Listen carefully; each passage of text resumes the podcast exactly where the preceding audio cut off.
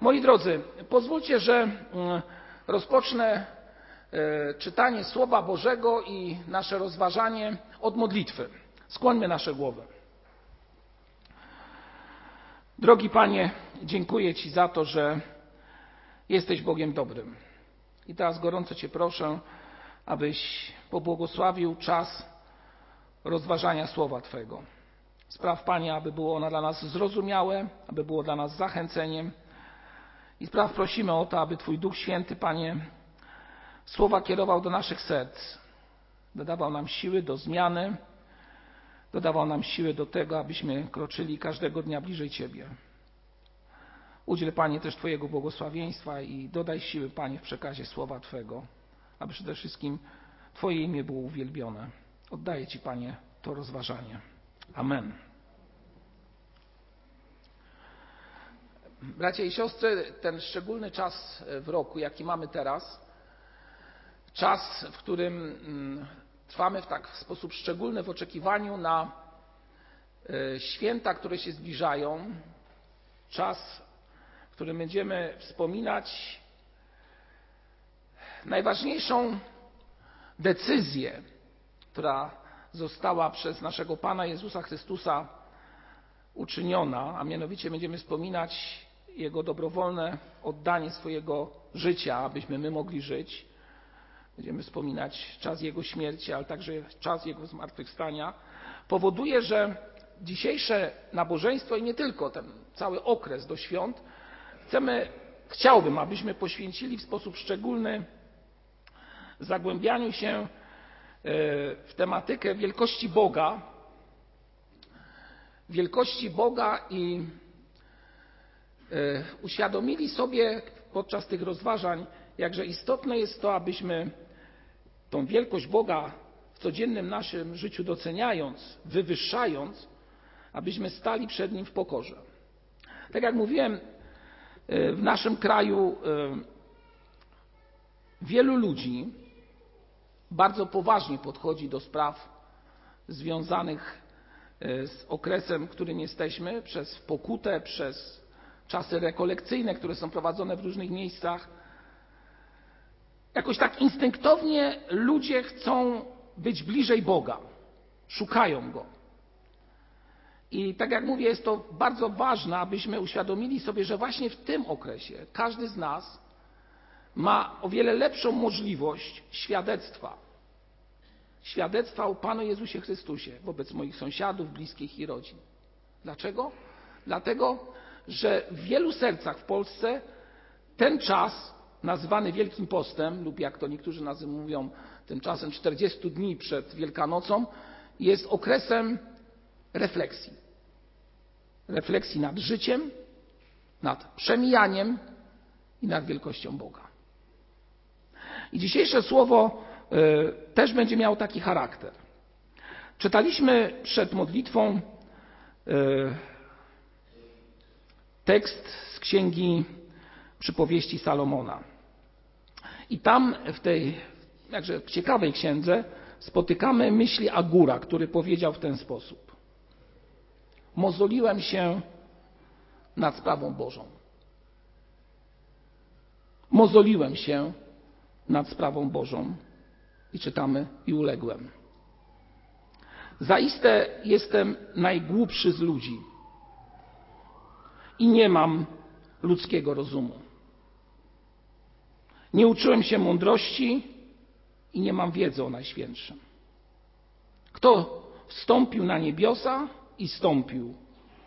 Kto zebrał wiatr w swoje dłonie?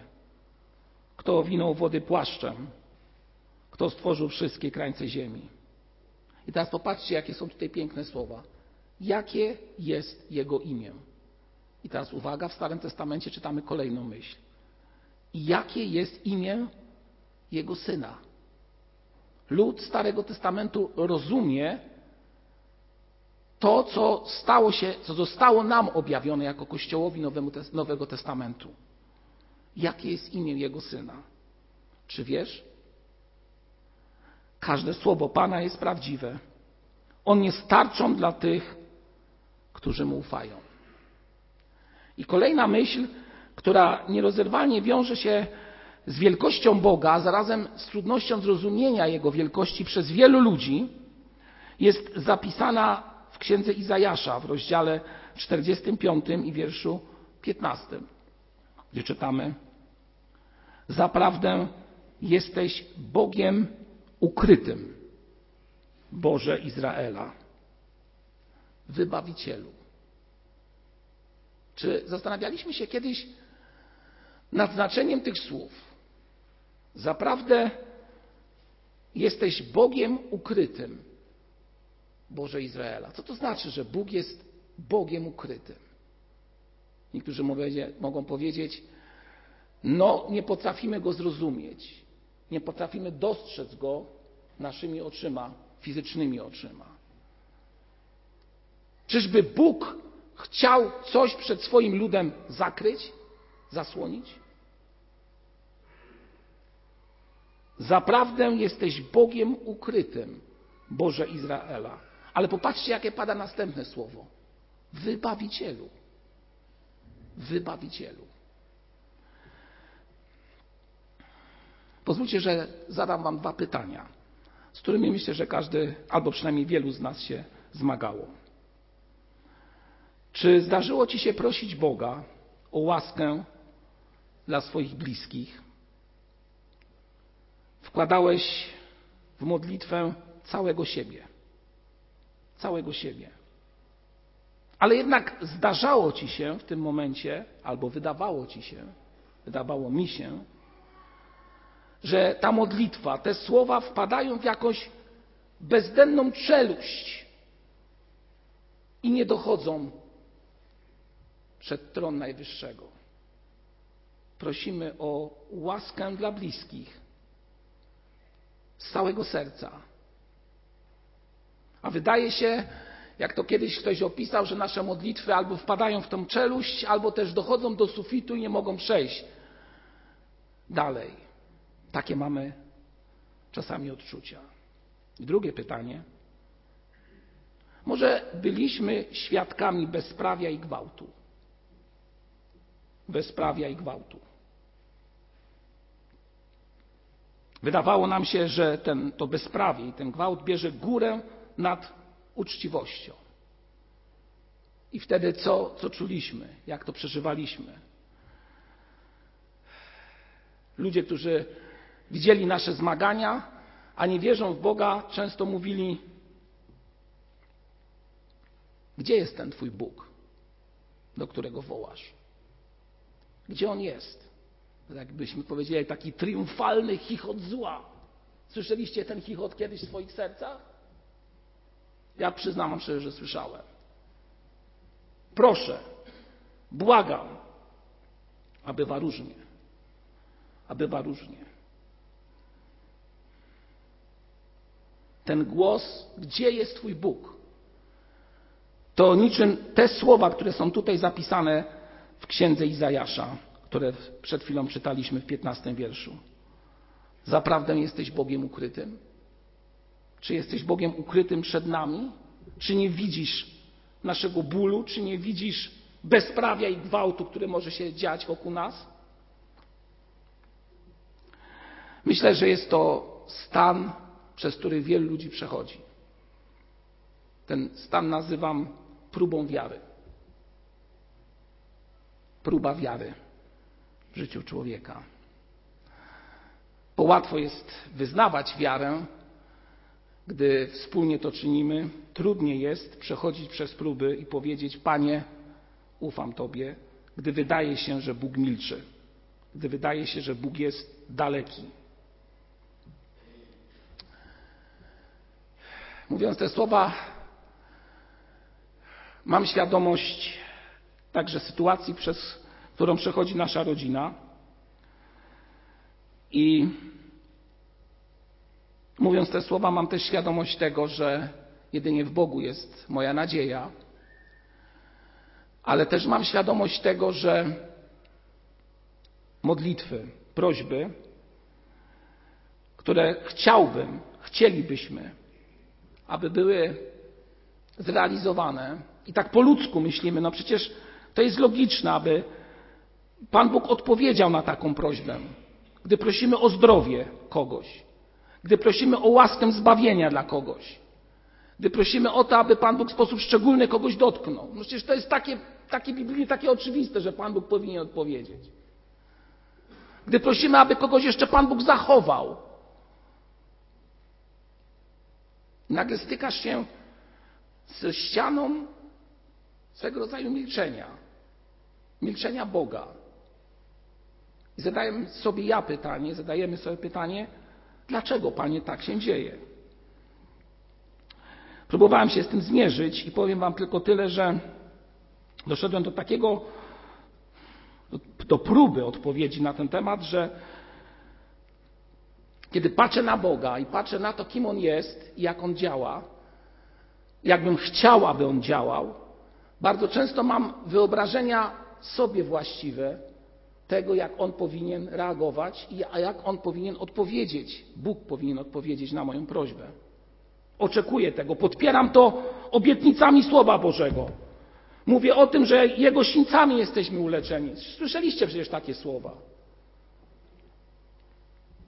Ale moi drodzy, to są ciągle, ciągle nasze wyobrażenia spraw, które nas dotykają. Czy jesteśmy w stanie dosięgnąć wielkości Boga i zrozumieć Jego głębie w pełni tutaj na Ziemi? Myślę, że nie. I ktokolwiek powie, że rozumie, zaryzykuję stwierdzenie i powiem, że jest kłamcą.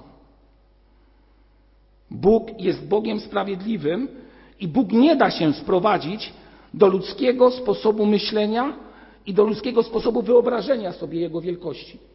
To jest po prostu nierealne. Antropomorfizowanie Boga to takie, taka tendencja do tego, aby dać Bogu cechy człowieka i oczekiwać od niego to, czego oczekujemy od drugiego człowieka. A moi drodzy, to po prostu nie da się tego zrobić. To jest po prostu nierealne i myślę, że każdy z nas o tym ma pełną świadomość. Każdy z nas ma pełną świadomość tego.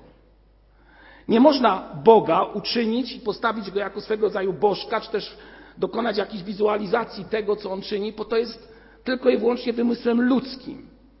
Nie można powiedzieć Bogu, tak ma być i koniec, bo ja tak chcę. Ja wczoraj miałem możliwość być na jednym spotkaniu i to, co mnie e, prawie że uderzyło, to modlitwy wielu ludzi, którzy krzyczeli: Panie, ja chcę, ja chcę, ja chcę. Oczywiście ja mogę chcieć, ale to Bóg decyduje, jak faktycznie to wszystko się będzie działo i co on, na co On pozwoli. Biblia podkreśla inność Boga, swego rodzaju Jego ukrytość przed nami. I muszę powiedzieć Wam, że to, co czytamy w księdze Izajasza, zaprawdę jesteś Bogiem ukrytym, to raczej pochwała Boga niż nagana Boga. A wiecie dlaczego pochwała? Dlatego, że w tym momencie wiem o jednej rzeczy. A mianowicie moim Bogiem, którego wierzę, nie można po pierwsze manipulować, tak? Nie może nim manipulować żadna władza i żaden człowiek, żeby go sprowadzić do swojego poziomu. Wielu ludzi próbowało iść na wojny w imieniu Boga, tak? I próbowało tego Boga przyjąć i powiedzieć tak, On jest tym, któremu, który będzie nas prowadził i da nam zwycięstwo. Ale Bóg działa po swojemu, zupełnie inaczej. Zupełnie inaczej. Reaguje na Twoje i moje prośby. I teraz powiem bardzo dosadnie. Bóg zupełnie inaczej reaguje na mój ciasny egoizm.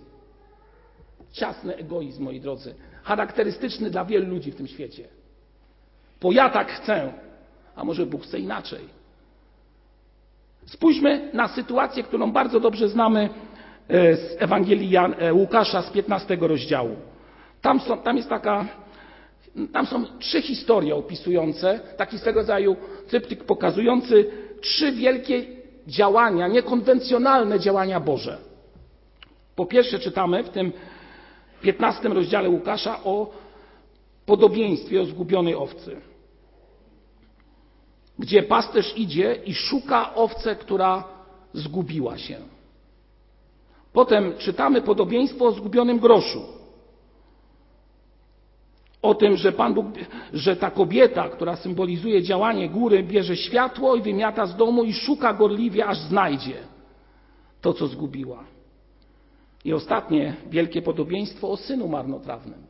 Piękny, piękny rozdział. Przeczytajcie ten rozdział w domu, 15 rozdział Ewangelii Łukasza, gdzie ewidentnie przeciwstawiający się i buntujący się syn wychodzi z domu, a ojciec ciągle czeka na niego. A ojciec ciągle czeka na niego. A więc mój ciasny egoizm mógłby powiedzieć: Wybrał swoją drogę, to niech idzie. Ale Boża logika i Boże miłosierdzie daje nam, ale także i On tak działa, że gdy ktoś odchodzi, ktoś jest daleko, ten, który jest wielkim Bogiem, ciągle czeka. Ciągle jest gotowy, aby przyjąć tego, kto wraca. Dalej, ten, który jest wielki, który panuje nad wszystkim, w swojej logice działania, nie opłakuje owcy, że się zgubiła.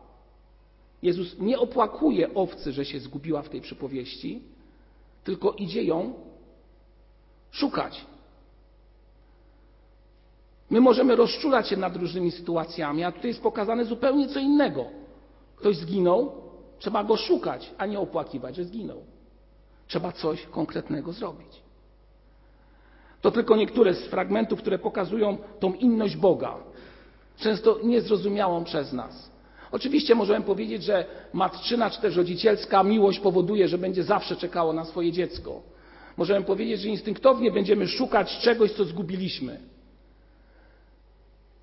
Ale Pan Bóg w swojej dobroci pokazuje nam siebie jako ten, który chociaż jest ukryty, ciągle, ciągle odpowiada w cichy, tajemniczy sposób, tak bym to powiedział, i chce iść z człowiekiem bardzo, bardzo blisko. Bardzo blisko. Chce mu pomóc. Leopold Stab napisał: Spotkałem cię, kiedym odwrócił się w drodze. Jeszcze raz powiem. Spotkałem cię, kiedym odwrócił się w drodze. Bowiem przez całe życie, krok, krok, szedłeś za mną. To bardzo mądre słowa. Człowiek spotyka Boga na swojej drodze i nagle uświadamia sobie, że on ciągle, ten wielki Bóg, idzie, aby Tobie pomóc. Bo teraz jest czas łaski i teraz jest czas zbawienia. Jak osiągnąć, jak doświadczyć tej wielkości Boga w naszym życiu? Jak dotknąć namacalnie tego, co On w naszym życiu czyni? Wielu z nas chciałoby dotknąć Go fizycznie. I to jest, można powiedzieć, naturalne pragnienie. Ale czasami jest to niemożliwe i tak jak powiedziałem, wiele możemy głosów słyszeć, ale Boga i tak nie będziemy w stanie ogarnąć. Nie będziemy w stanie ogarnąć Jego wielkości i Jego niekonwencjonalnego działania. O tak bym powiedział. Nie sprowadzimy Go do ludzkiego myślenia. Patrzymy na Boga, czytamy o Nim i wiele różnych rzeczy widzimy. To tak jakbyśmy słyszeli, że jest piękne, wielkie dzieło muzyczne, tak? Przyjmiemy taką y, opcję. Niech to będzie dzieło muzyki klasycznej. I możemy udać się do jakiegoś miejsca, gdzie kupimy partyturę danego utworu muzycznego. I tej partyturze na pierwszej stronie będzie napisany tytuł tego utworu muzycznego. Otworzymy, zobaczymy nuty i powiemy: No tak, to jest ten utwór. Ale czy będziemy w stanie go pojąć, gdy nie będziemy się na tym znali? Oczywiście nie. I dopiero gdy ten sam utwór zostanie zaprezentowany, czy to w filharmonii, czy w jakimś innym miejscu w pełnym brzmieniu, i nuty zostaną w sposób właściwy odczytane przez muzyków i tych, którzy, którzy dyryguje, wtedy dopiero widzimy całe bogactwo i piękno tego. I to jest nasze życie, moi drodzy. Czytamy o Bogu i wiemy bardzo wiele o Nim. Tak jakbyśmy czytali nuty, ale wielkość Boga objawia się w codziennym naszym życiu. Kiedy znajdujemy Go w drobnych sytuacjach i nagle mówimy, myślałem, że tak będzie lepiej, ale oddałem Ci, Panie, wszystko i nagle okazuje się, że Twoje rozwiązanie jest znacznie lepsze, choć może po jakimś czasie dopiero uczynione. Bóg idzie przy drugim człowieku, idzie, aby być przy nim blisko. Jeszcze raz podzielę się świadectwem, które dotyczy mojego osobistego życia. Kiedy przechodziłem bardzo trudne chwile w swoim życiu, nie zapomnę chwili, kiedy otrzymałem książkę, w której to książce duchowo budującej, tak nazwijmy to, było opisane świadectwo człowieka, który odczuł wielkość Boga w sposób następujący. Myślę, że niektórzy z Was będą znali tą historię, ale dla mnie wtedy było to wielkim przeżyciem. Pamiętam, stałem przed sytuacją, w której ważyło się moje życie, zdrowie mojego życia. I powiem Wam, kiedy modliłem się, Panie Boże, pomóż mi przejść przez to wszystko zgodnie z Twoją wolą. Ktoś przyniósł mi właśnie tą książkę. A w tej książce był opis pokazujący ślady na piasku. Myślę, że już wiecie o co chodzi. Dwie osoby, cztery stopy idą koło siebie, tak? I w pewnym momencie obraz pokazuje, że nagle na tym piasku zaczyna brakować dwóch stóp. Tak jakby ktoś zniknął od tej osoby, której ślady zostały. Jakże wielki dla mnie był to obraz pokazujący Boże działanie. Te stopy to symbol moich stóp idących po piasku często trudnego życia, trudnych decyzji, doświadczeń, kłopotów, ale także i radości.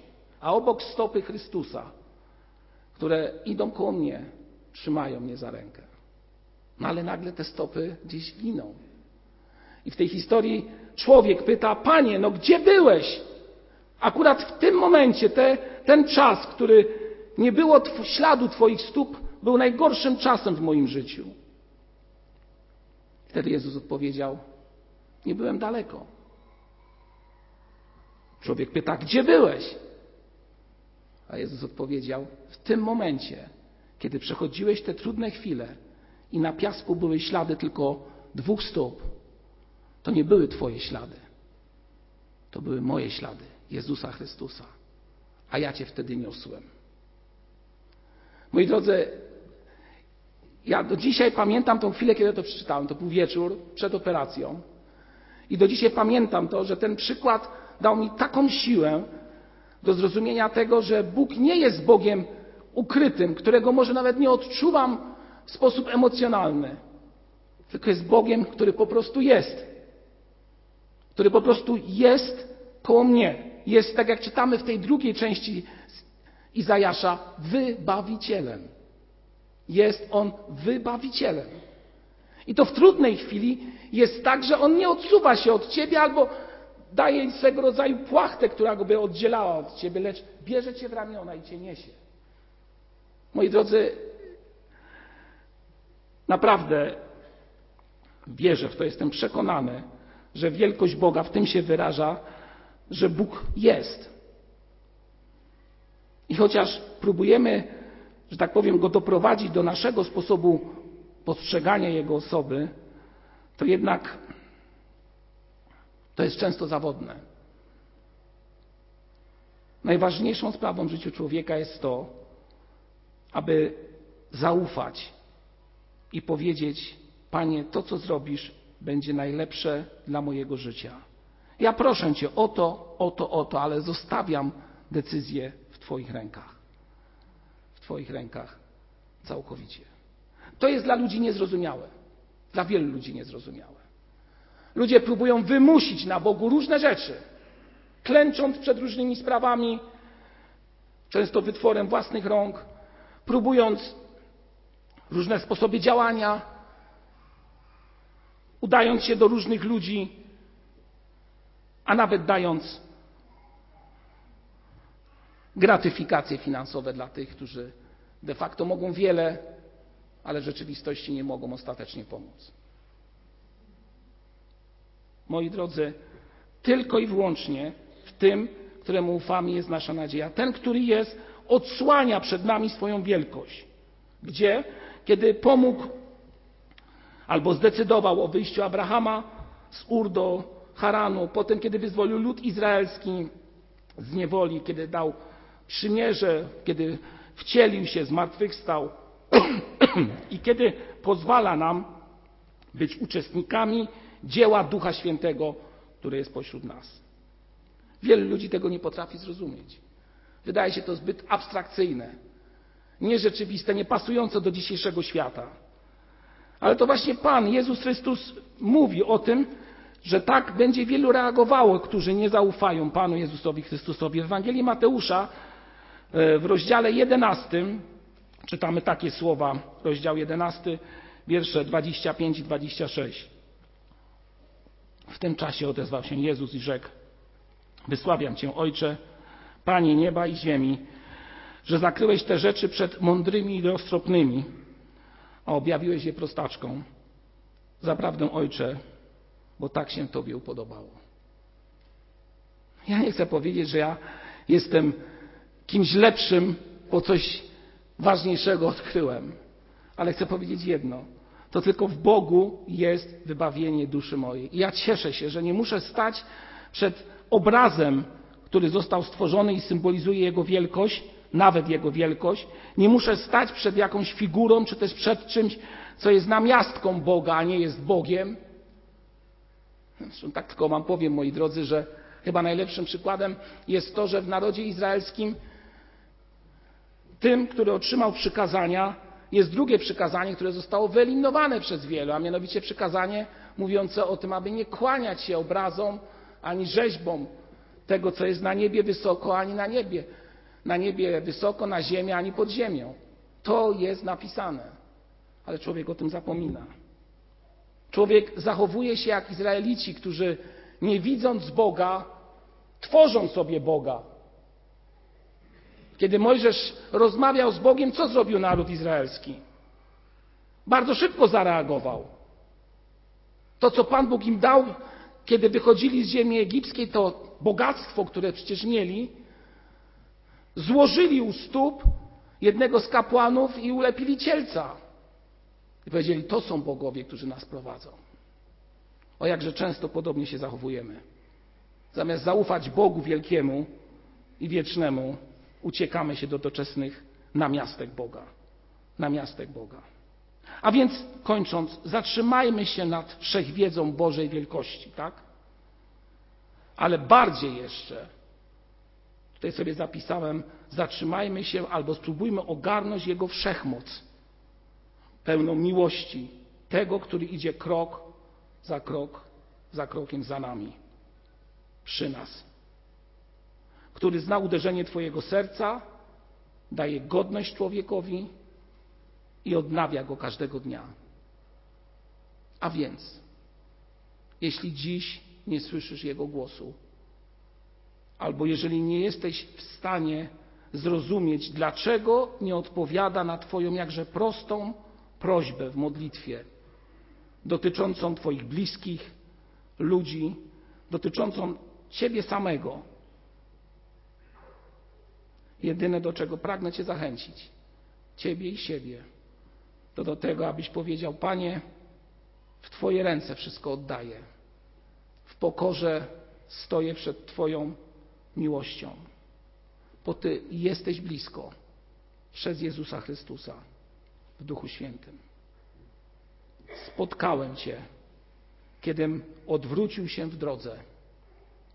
Spotkałem Cię, kiedym odwrócił się w drodze, bowiem przez całe życie, krok po kroku, szedłeś za mną.